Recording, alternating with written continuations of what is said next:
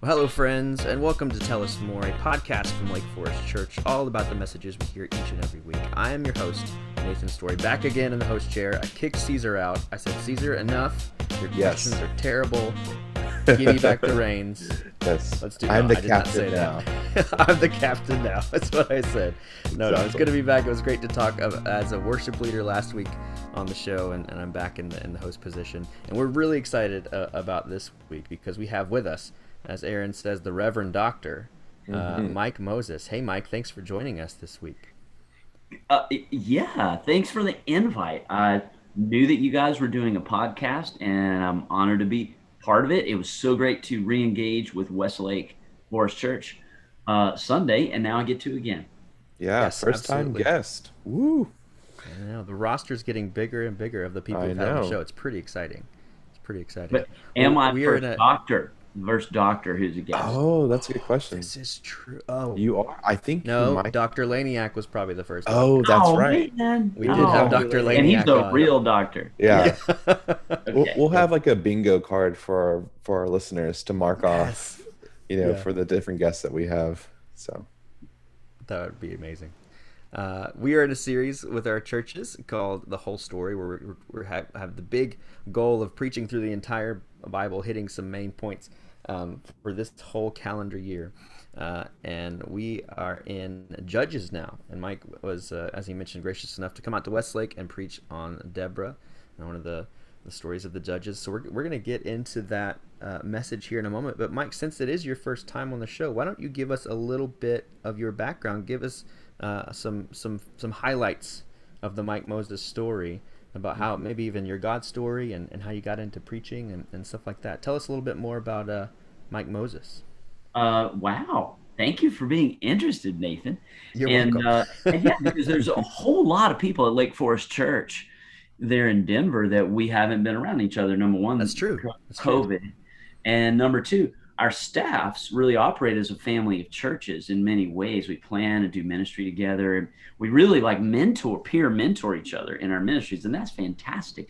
Our congregations are more aware of who they worship with. So, um, let's see. Yeah, so and and maybe this you know might only be interesting because um, you know back in 1998 my wife and i and some friends founded lake forest church and which has now become the lake forest family of churches um, uh, so yeah, yeah i grew up in greensboro north carolina. I grew up in a, Okay. a churched home a christian home but um, but a you know God's providence in our lives often for blessing or cursing comes through our family and our family system choices they make. And my parents looked up when I was in middle school and realized that their church going was all about social stuff Hmm. and my dad's like I'm already a member of the Optimist Club I don't need to join another benevolence association there doesn't seem to be anything transcendent about this Hmm. uh, about that time, a friend invited them to a Bible study. It turned out to be a Bible study of charismatic Christians. Mom and dad were a little freaked out at some of the stuff that went down. but and they said, We're not doing that. But those there's some there was something divine. Mhm. There was something like those people actually seemed to know God.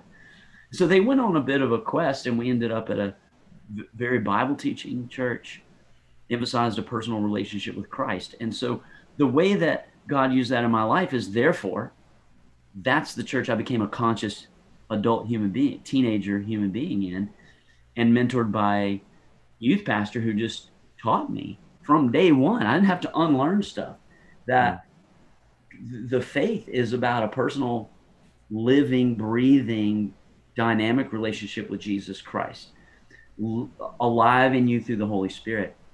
And he just mentored me in that. And so I um I took to that and I would say the Lord granted me a, a zealous faith from early on. Not nothing I did, that's just who I was. And want all my friends to know Christ and I and the world. Fast forward and um in college, I started off as a business major. Then Went to the College of William and Mary, and uh, my crisis, my real crisis of faith was my freshman year. I must have been a little bit open about my faith or something. And the first week of college, my uh, one of my suite mates said, "Hey, Mike, I heard you're a Christian." I said, "Yeah," and he said, "Why?" And the reason that popped up behind my eyeballs that I did not say because it was a dumb reason was because my parents are, and I Yeah, was raised yeah. that way. Mm.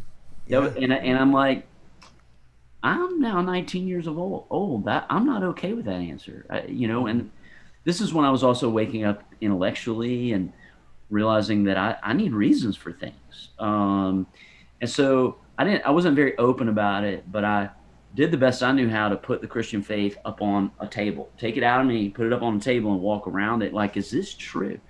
Studied other religions for the first time, and uh, you know this is in the 1980s. So I, I, to to anybody researching the veracity of the Christian faith or not is going to read a bunch of C.S. Lewis, and that's what I did. So long story short, I came to a sense that, well, I, early on I thought I realized it is just a conviction of mine that the, the belief that there is a God, a divinity of some sort behind it all, I believe is a priori or pre-given knowledge to human beings. And the Bible teaches that, that we're without excuse, that you can read the creation like something doesn't come from nothing. Let me be that technically philosophical for you, Yeah. uh, with you. and I was convinced of that early on. So then now my question was that God's probably not silent. And so which of the major religions is most intellectually plausible? And to my satisfaction, I came back to the Christian religion as by far the most intellectually plausible. And that's a long story. But then, Nathan and Caesar, I came to this point of like, well, but God, I know that it's supposed to be personal somehow. And I am intellectually convinced if you're a personal God, would you touch me with your personal presence? And I cannot, as to this day, I cannot describe it. But God answered that prayer. It wasn't immediate. But over a period of time, He revealed His personal presence with me, in me, and through me through faith. And um, my faith has never been shaken since. Mm. I have questions. Sure, sure. I, I got two shelves full of, of books about my main questions. They're theological and biblical. Um, but I'm, um, the Lord has gifted me with such a sense of His presence and His nearness that it's almost not faith for me, it's almost sight. And I say that hesitatingly, but I'm grateful. That's the unique, maybe, grace to me. My goodness, I, th- I feel like we could we could unpack that story and talk about that for the rest of the our show here, but we uh, we perhaps have a a sermon to get to. But Mike, thanks for sharing a little Yeah. bit more of your heart and your story. What a wonderful uh, synopsis there. That was really intriguing and, and awesome. I, uh, I at the risk of doing what I just said, I, I do want to respond a little bit to a little bit of what you said. I I- I find it so difficult as an adult, especially because I have a very similar story, Mike. I grew up in a, a Christian home, and you know, when I was in college and asked the very question you were asked, you know, why are you a Christian? Uh, You know, that kind of you you you don't realize that you've never answered that question before, really, Yeah. and that's a hard question to answer. I made Um, up something to tell him. I, I, there's no telling what I fumbled through, but I didn't say the real answer. Yeah, but one of the things that I wrestle with now when I think about uh, what is encouraged often in evangelical circles, which is just that eva- evangelizing to other people, is that it's really hard for me, and I'm sure a lot of people, to to nutshell something that's so so personal. You know, that is so um, that feels intimate. As you said, God just feels present in your life, and it's like it's hard to convince someone because you sound like you're haunted by a ghost almost you know and, and we would say yes we are we're haunted with the holy spirit with the holy Yeah. ghost so yes but that makes them perhaps want to run away not not come back so yeah, Yeah. I- uh, it's it's nice to hear that that that similar kind of struggle And it was just briefly, affirmation. briefly, it was about a year and a half after that that I experienced a, a call to lifelong ministry. Like this is what I know I'm made to do. I was a business major, but I went on a summer mission trip with InterVarsity Christian Fellowship to East Africa, and I lived with a Kenyan pastor in a mud hut under a tin roof out in the middle of nowhere. And we just walked to seven villages and visited the people in each one, one of those villages every day. And he would open up God's word and talk about their life. And I loved it. yeah And my last night there, um, I had an upset stomach because they finally convinced me to drink this traditional milk out of a gourd that was lined with soot, which would keep it from going bad, although there was no refrigeration. They finally convinced me to drink out of it. It was my last night. Brother Moses, you've got to. And so I finally drank it. And I got up in the middle of the night, like, and I blew chunks out in the middle of a field. I was so sick. And then I just laid back in the field on my back and was talking with the Lord, looking up in the sky. And I was like, Lord, this, what past this pastor, Kipkoech Chepkwani, and I've been with him, have been about this month. The, the intersection of God's word and people's lives all day, every day feels like what you made me to do. And so mm. I'm going to go after that. Feel free to slam the door and say, no, you're supposed to be a structural engineer. Um, you tell me, you, you find a way to tell me that, but here I go. And I came home, changed my major and, and the direction of my life. And here I am talking with you, you mm. two fine gentlemen on our staff of Lake yeah. Forest Church. Yeah. And That's as they say, the rest is history, right? Yeah. The rest is history. Yes. Yeah. yeah. But it's so cool, Mike, that we even kind of started with this story and you and you shared that little extra story because I heard that in your sermon this week. You and and I don't know if it's something you just because it's in you, you preach it almost every time when you get up to speak but um, you, you, mentioned this idea of a holy hurt. You know that mm. thing that God puts in, and specifically yeah. individuals yeah. that only they notice. That is um, a hurt that happens in this world, or or maybe this passion that they put in in their hearts, to where they have to respond to partnering with God mm. in that thing.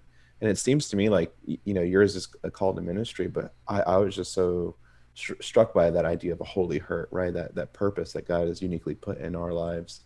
And so it's kind of cool that we got we got the the backstory of your holy hurt, right? Yeah. Yeah. yeah. Mine is simply connecting people with the word of God in the deepest joys and hurts and all the in between of their life mm. Jesus Christ. It, it's that small and that big.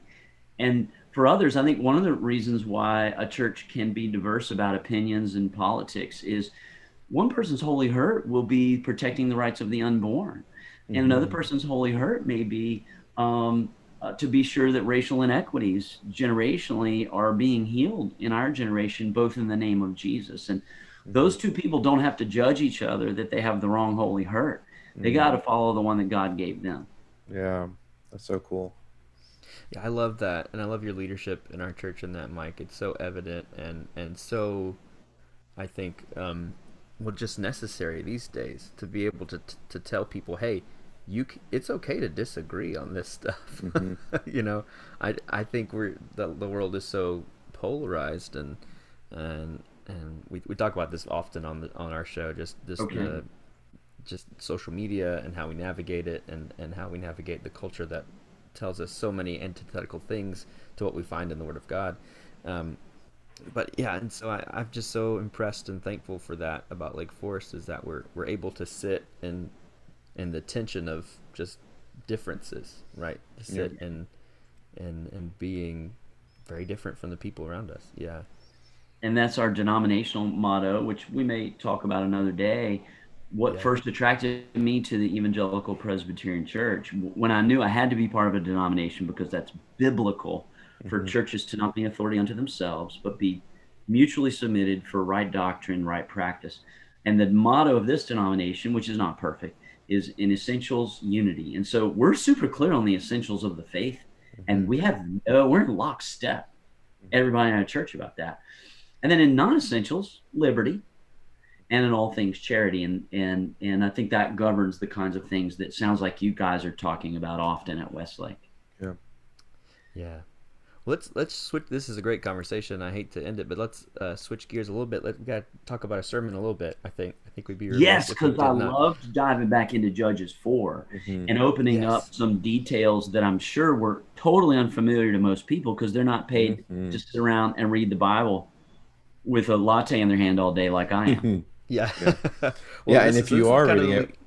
Well, I was going to say, and if you are reading it with a latte in your hand, you're this this this uh, story had a lot of spit takes right? Where you're reading through it and you, yes. you, you spit the latte, latte right out because it's just a crazy story. yeah, it is, crazy. Story. Especially it's this this total surprise ending. Yeah. Yeah.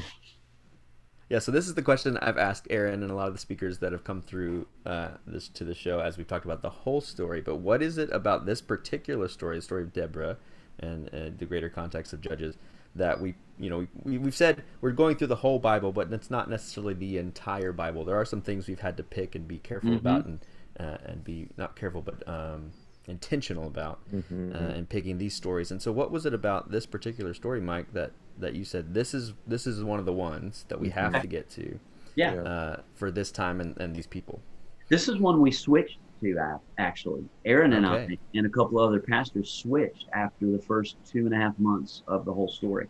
We were going to do a different story from this section of scripture. So number one, uh, uh, if you followed the intro to my sermon, we could have picked any chapter in Judges, and and I could have preached almost the same sermon, yeah just different historical details and names. So it, on, in a sense, it didn't matter which one. And then um, we decided on Deborah because we heard consistently that many women in each of the Lake Forest family of churches were having a unique struggle hmm. reading the early parts of Scripture because it seemed not only were there not female leaders or positive characters, they were seemed to be props for their husband more or less, but but there was much grave mistreatment of women, and I heard specifically from more than one younger woman at Lake Forest Huntersville that it, it, was just a bit hurtful. It wasn't that they were blaming God for this. This is human. th- These are women. They know how women have to make it in this world, and especially the further you go back in history. Hmm. But it was just a little hard. You, maybe somebody might have used the word a little traumatic. You know, I- nobody was being overly. So we were like, we need to pick Deborah. We need to pick a strong female character who is a leader and and and is a she is a model in every way. Mhm. um, and she is not acted upon and is not a victim of others. In fact she is the actor par excellence. Um, with a nod to uh, female leadership in the church. So that's exactly why that was a good question nathan. That's, we we switched. It was going to be another one. I don't remember what and we chose this very specifically some other dude with a beard probably yeah some Yeah. guy with a beard looking a little bit like caesar but more scruffy Yes. Yeah. Well, I love that. I love that that heart for that. Because well, there's really a, a fast because there's a in in the first few books of the Bible as we've been going through it this year.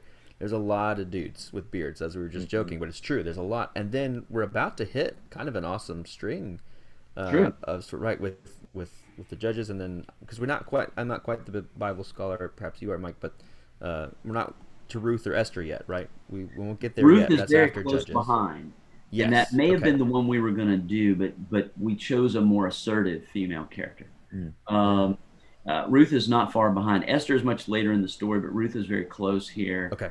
Uh, yeah, Great. Well, because it, so it's a great first, perhaps female-centered week because she Deborah does have a ton of boldness. I mean, she Yeah. like you said, she's the actor. She, she's she's got this real confidence and godly confidence. That's pretty Mhm. amazing.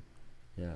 yeah. Well, Mike, tell us how you you prepared for the message. How you uh, perhaps research in general for your your sermons. We're always interested to hear speak, speakers talk about their craft. So maybe start there and, and how you prepare, and then particular for this message, what did you do maybe different, or what did you you get to that that opened your eyes about Deborah? Uh, for lo these 23 years, Nathan, that I've been pastor of Lake Forest Huntersville, which is that longevity is an incredible blessing in my life. Yeah. um, and has some unique blessings for the church that I'm discovering. But um, pretty much my rhythm is so the pastors, uh, Aaron and I, the pastors of the Lake Forest family of churches, and Mhm. sometimes the worship guys, you are there often. Um, we go away twice a year and we plan out six months worth of sermons. We do that together. That's awesome. Yeah. So what I And pretty do, pretty unique for a, a family of churches. That uh, we've talked about that before. How that's a unique gift for our staff. I Mhm. think is that that's It a really is. neat thing to be invited into that process. yeah, and uh, and we get good stuff out of Yeah. Oh yeah. all these people. So um, then, uh, you know, for me, my best rhythm is about a month or two away from a next series. I go to the mountains. I've got a happy place or two I go to. Mhm. And uh, used to be with my dog, uh, but my dog uh, retired after my boys went to college. uh, started feeding her cheeseburgers and uh, in her final years because she was about to die anyway. And Yeah. so now it's just me. I go to the mountains for two days, sometimes three, and I just take Nathan. I'll t- t- in this case, I would take a commentary or two from my shelf. I've got a lot uh, on this book of the Bible, or if it's a subject that we're studying, I'll just grab some books and stuff. And now these days, of course, I can grab so much of that online, and I just sort of attach. I'll read passages, I'll read uh, things, read commentaries, read the scriptures, and I'll just be dropping ideas in each of the sermons for that whole series. Uh, sometimes I'm dropping a lot. Sometimes I'll I'll know of a notable sermon of either a friend of mine or something notable, and I'll know that the, the application point was really strong. I'll grab that. Or the exegetical, like the oh man, when Tim Keller unfolded what this means in the ancient Hebrew, I'm sure not going to top that. So I'm going to grab that and and usually give him credit, uh, you know. Or sometimes I'll just say, hey, these next number of points are not very original to me, and then I'll just go. Because Angie and my staff said, Mike, it really gums up your preaching if you're always saying, according to so and so, quoting so and so. So we mm-hmm. all know that you give credit. So just go. So I grab all that, and then then when I get to Monday of a week, I'll open up my Deborah file, and I've either got a lot, and that's a good feeling first thing Monday morning, like I'm really good here, or you know, like I've got two nothing sometimes. yeah, it's yeah. it's never nothing. It's never nothing. Because we do that work on our retreats too, our pastor retreats. We, we do some work on outlining sermons and main points. So that's that's my craft. And then I do a little bit of work Monday and Tuesday, and then all of Wednesdays are devoted to um just working on sermon. I just I just need concentrated time where I get in flow. Mm. Um and I'm at my best when I protect Wednesdays. And then usually a, a quarter to a half of Thursday. And then I leave it Thursday at five because our pastor schedule is we're off on Fridays and Saturdays generally. Although this Friday I have a wedding, this Saturday I have a funeral, but Hmm. I signed up for that life every now and then. say, such is the life of a pastor, right? Yeah. Um, but um, I don't. I, I learned after two years to just leave it mentally Thursday at Mm. five, and I come back Saturday eve. Now I'll come up with some ideas and write them on slips of paper while I'm mowing my grass and stuff. But then I come back to it Saturday night at about nine or ten o'clock at night, and that's when I I'm only editing stuff out. Mm. I'm not making it longer. I never Okay. struggled with having enough Mhm. edit it out, and then I go to my office about six in the morning, Sunday morning. I crank music and I preach it out loud, and I time every page, and that's when it gets a verbal integrity Cool. and consistency. Yeah. So what? So what? Uh, got a like a thief. What? What got stolen in the middle of the night on Saturday from this sermon? Because this sermon was really like I, I was surprised with how much you were able to pack in there Yeah. um, in such you a got short a lot of time. content in this one. There Yeah. I think sometimes I go long, and I really I do that to you guys quite often when I come, and I, I really was trying to honor you. Really, honestly, I was thinking about that. I cut out a few things. Um, let me cut it. Let me just see if I can be brief. One was early on, I really liked the observation that half of the Israelites' troubles were of their own making, and half Mm. were because we live in a fallen world. And I had a a, a, a, a personal interaction there that that when I've shared it before has ha, people have leaned in and felt understood and and more bringing their real self to the rest of the word that day.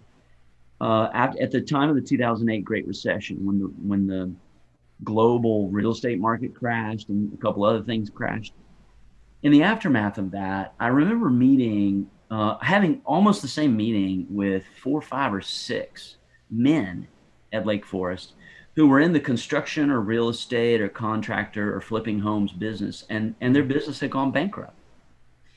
And they were wrestling with such sense of personal shame. They were they were wrestling. They they were feeling like the, that first part of the Israelites' trouble. This is our fault. What what did I do to deserve this? And I would be looking at them like, it's your fault. You fa- so you're the one. It was you who caused the global financial good. It's your fault. I'm going to tweet that out. You know, and I'm like, no, you just happen to be in an industry where an event in a fallen world fell on it randomly Mm. Mhm. on that industry. there's no shame in that. You know, let me help you find heal your identity as a man and your, your confidence. So Mm. That's a illustration that take you. I, there's no way to shorten that up. Uh, but I cut it out. It hurt me. Mm. Um, because I thought it. Then I had a nice tie-in, I think, to your congregation. Uh, but but uh, another thing, um, I would have. Oh, I I just bloop, mentioned this, and um, since you went you went to Davidson Caesar, you probably caught it. Probably nobody else. You know, I was Maybe so not. fast. It, it- you know, um, in verse eleven of Judges four, it's mentioned. You know, the tent of Jael, the woman at the end, the tent peg lady. Yeah. Um, it says specifically they were a, a nomadic group of people called the Kenites Mhm. who had joined with Israel. They were bl- relatives of Moses' wife, and they had joined up with Israel and and moved from wherever they used to be to here. A really interesting detail that you could camp out on. If, if you wanted to do a, I was this didn't make it in, but talking with you ministry studs um, and intellectual guys, you could. This passage belongs in a study of missiology rooted in the Old Testament Hmm. because there are bits and hints.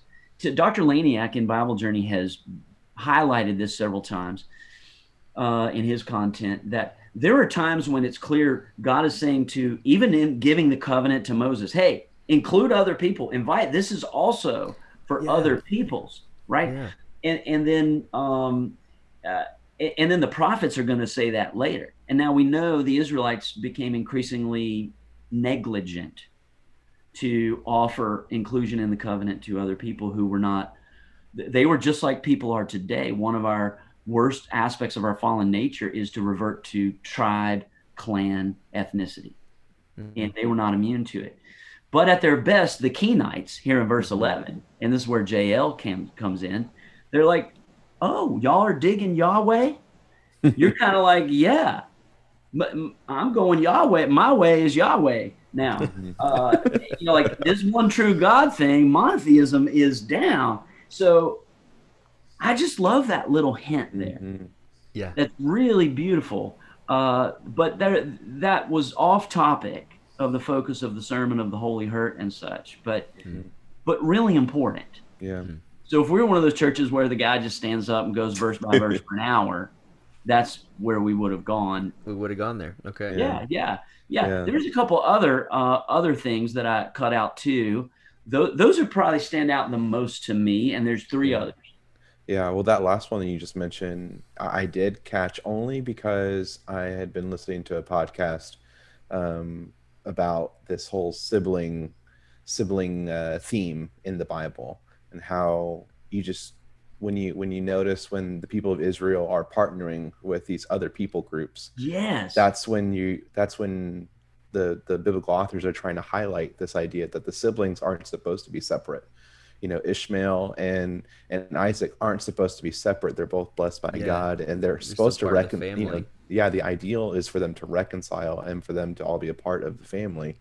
And so yeah that's something that that i noticed only because i'd listened to that podcast. But i think that you you even said it just i don't know if you meant to but you said it in at the end of the sermon where you said that you know the, the people who need our help you know they might not be asking for our help right? But they need you Hmm. to reach out and and and heal right? And be reconciling and be someone of of god's um, power in their life. And and i just thought wow that's such a cool moment where you do it kind of has like a little bit of a ragtag group of heroes in this story where you, you mentioned the other guy where Yeah. he's like he didn't want to be the hero. He's like i'm gonna go you know hit up deborah to come help me with this and Yes. then you know this other lady and she prophesies that this other lady is going to you know actually be the victor. So it's just kind of like this weird crew of people who just kind of get put together but it's so cool It- how god just kind of weaves that together. Is it is. And caesar that's uh man i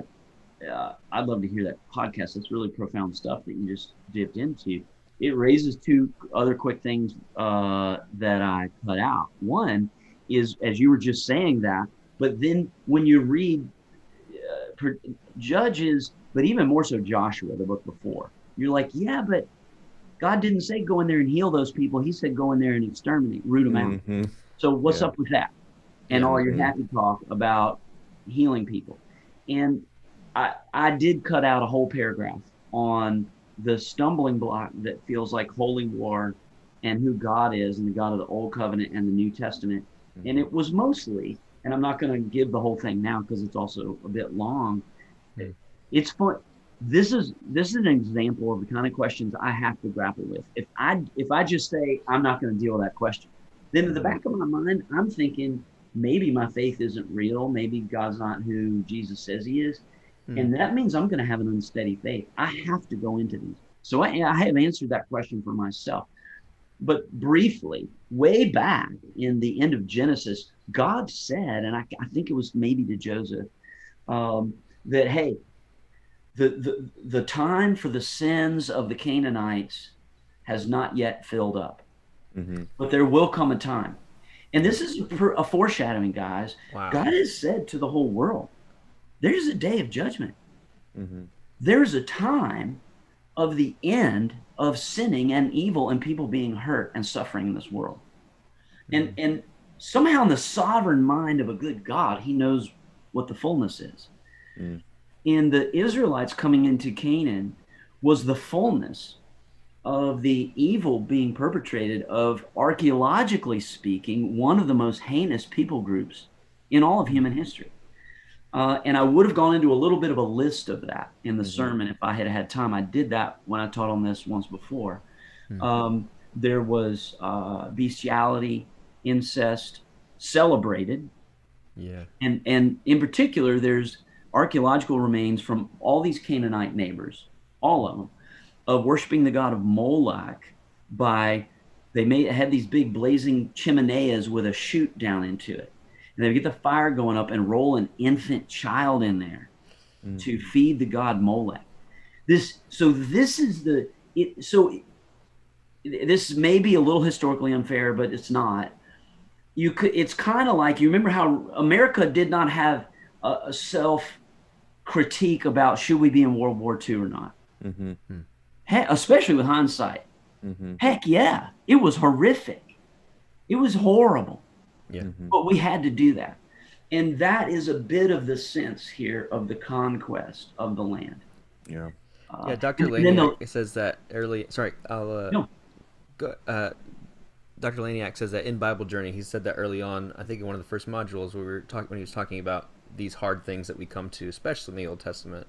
You know, he says there's, um, if you come across something that you're struggling with in the Old Testament, then there's two questions you should ask yourself. Number one, maybe there's something that I don't understand about God, and I think what he's alert, alluding to is that God is a God of justice, and there's something that I, I don't understand about the culture. And so when you hear God say, "Go take all these people out," well, it's maybe, maybe you didn't actually understand the depravity that was mm-hmm. happening. You know, I'm kind of using that as as the lens to put on that particular example. But my goodness, yeah, maybe Yeah. we didn't understand just how bad it was, yeah, and how much God does not want His people to be subjected to that. yeah and, and that doesn't answer everything there's still mystery Yeah. Oh yeah, and on- it's still it, it doesn't make it e- even easier in some ways. Yeah. It's, there's still more questions that it opens Yeah. up. But yeah, Yeah. For sure. but. But also, Caesar, and what you said reminds me just the final thing that I remember that I cut out, which was, or I just ran out of time. I had it, and it was a slide, but it, yeah, I needed to end. Um, your people were ready to go to Crafty Burger, um, but uh, we're always ready to go to Crafty Burger. Yeah. Any old time. Drop and it was just what it was just what you said, Caesar. That Deborah's the most important form of her leadership was propping up the faltering faith or the waning courage of another leader, and that was Barak, the general. Mhm. Um, and so, what a picture of a servant leader. hmm You know, she, uh, he was the general, and she gave him a command, and he waffled. And I, I wanted to ask everybody the question: What do you do when people express unsteadiness in their faith around you? Mm. Mm. Does it scare you? And you're like, man, that might get on me. I better back off. Do you ignore it? Which is probably most common because you're not sure what to say. hmm Well, what Deborah did was she leaned in with personal presence and said, I'll accompany you in that very thing you're uncertain about. And gave Barak the victory. hmm And ultimately, the entire army, 10,000 is, uh, Israelite men, got to feel that this was their win. that mm-hmm. God worked through them to extend his people. Uh, so Deborah gave many other people the chance to have a victory, and I thought that was beautiful about her leadership in a very strong way. Mm. Yeah, absolutely. Um, well, Mike, thanks for sharing some of that stuff. What just as we wrap up here, we get close to the end. There's one observation I'd like to make. We can perhaps discuss it a little bit, but I love uh, this phrase that you brought uh, back a few times through the message, which is um, talk highlighting again, being an again people. Oh yeah. Uh, where mm-hmm. Uh, um, you just bring up the fact that I think at the beginning uh, or, or, early on in chapter four, it says again, the people of Israel had done evil, uh, and and yet we still see God kind of extending grace to them. And I, I, I, was reminded of that even as you were mentioning just a few moments ago the the men in, in, in real estate uh, in 2008 that had to deal with all these extenuating circumstances that kind of made their life terrible. And yeah. so I was just struck by you bringing that up and then that story and, and just thinking about how when uh, situations are in our control and out of their con- our control, we experience hardship and sin and evil. God's response is, is always the same, regardless mm-hmm. if it's our doing or not. And I think that's pretty remarkable. Yeah. Right. And you, you bring that up multiple times in the sermon, and I just thought that was one of my favorite things that you called attention to. That when again happens, whether it's our fault or not, yeah. God is always there and always faithful. Thank you, Nathan. Says, yeah. And doesn't this show how one of the, the, the one reason we're doing this series, and especially those doing Bible Journey, we want to gift our people with a sense of the unity of Scripture. And so yeah. Jesus is not a happenstance occurrence that God goes, well, the other plan didn't work. Let me genie blink myself on planet Earth and, and try something else. Mm-hmm. Yeah. that Jesus is the very um, distillation of the old covenant in a way that now expands it to everybody. So here's an example isn't this super cool, Nathan? What you just said. It, I hadn't thought about it this way before. When Jesus gives, um, and by the way, the first sermon that's going to be preached in your new building, I already know it because I hang yeah. out with Aaron. And I, the same day. We know it too. Okay. We, we won't say day, here. Well, we, we, know Caesar and I know it too. Yeah. okay. Well, the same day at Lake Forest Huntersville, Lake Forest El Buen Samaritano, Lake Forest Davidson, uh, uh, the same sermon is going to be preached because it's Jesus' oh, yeah, yeah. Okay. statement. It's yes. Je- it's the heart of Jesus and his mission. In Luke 15, his mission statement is three stories: the parable of the lost coin, the parable of the lost sheep, and then the the prodigal son. And but think about the primary image in Jesus' mission statement, Nathan. Oh, you just gave me this insight. Thank you. Um, You're welcome. what's the posture of the Father? It's it it's it's his arms out. Yeah eager yeah. to embrace his beloved adopted son who in the words of judges 4 verse 1 had done evil again mm-hmm. in the eyes of his father. And the father's posture remember jesus is very careful to say he had been waiting at the edge of the property for his son to return. And that's that's the gospel in judges. 12 times god was waiting. For this time it was 20 years and the people finally cried, it, verse 3, I think, they cried out to the Lord for help. And what did he do? He was the prodigal God. He's prodigal. He's lavish to go, Oh, I love you, even though you're a jerk right now. Yeah. and you did all that. I love you, and I'm just waiting for you to come back. I mean, Jesus' mission statement, maybe he got it meditating on the book of Judges. Mm-hmm. Yeah. Amazing. Amazing. We love that. We continuously call attention to that here on the show, especially as we've been going through the whole story and just that these little glimpses of, of Jesus in the Old Testament. It's just remarkable to see, remarkable to see God's plan through all that. Well, la- last thought here, Mike. It's been a wonderful conversation with you. Wish we could go for another hour, but um, give us give us the uh, kind of the nutshell final point for your sermon from Sunday. If it, we don't remember anything from uh, Deborah, what what should the the one or two sentence synopsis of this past week's sermon be for for us? Nathan, you know that brevity is a disability for me. uh, That's why I'm challenging on it. I'm challenging very, brotherly love here. okay. Tell us more. Um, tell us less uh, challenge. Tell us less. This is the tell us less version of the tell us more podcast. okay. Nice. Okay. Well, then uh, let me just do it. Uh, let's see. It is um, God uses people to heal the hurts in their lives and in the world. Find your holy hurt that's God given. Take up your place in God's mission to heal the world through the loving power of Jesus, like Deborah did. Woo! Well done. Well done. Yeah. Uh-oh, don't let the secret out that I can be brief. I really well, we'll cut that. We'll cut that Yeah. portion of the show. Uh, well, folks, that is all the time we have for this week's episode of Tell Us More. I want to thank you for, for being here with us, being with us through the whole story, and then coming and visiting the show and, and, and unpacking those sermons even more. Uh, I want to thank Caesar for being my, my guest host as always, and our special guest, first time guest, uh, Matt Moses. Thanks for being here with us, sir. It's uh, a pleasure to hang out with you. This was so fun. Thank you. And Good, good. I love all that God's doing in your church. I'm a big fan. Thank you. Well, folks, join us next time when we ask those ministering to us to tell us more. Goodbye.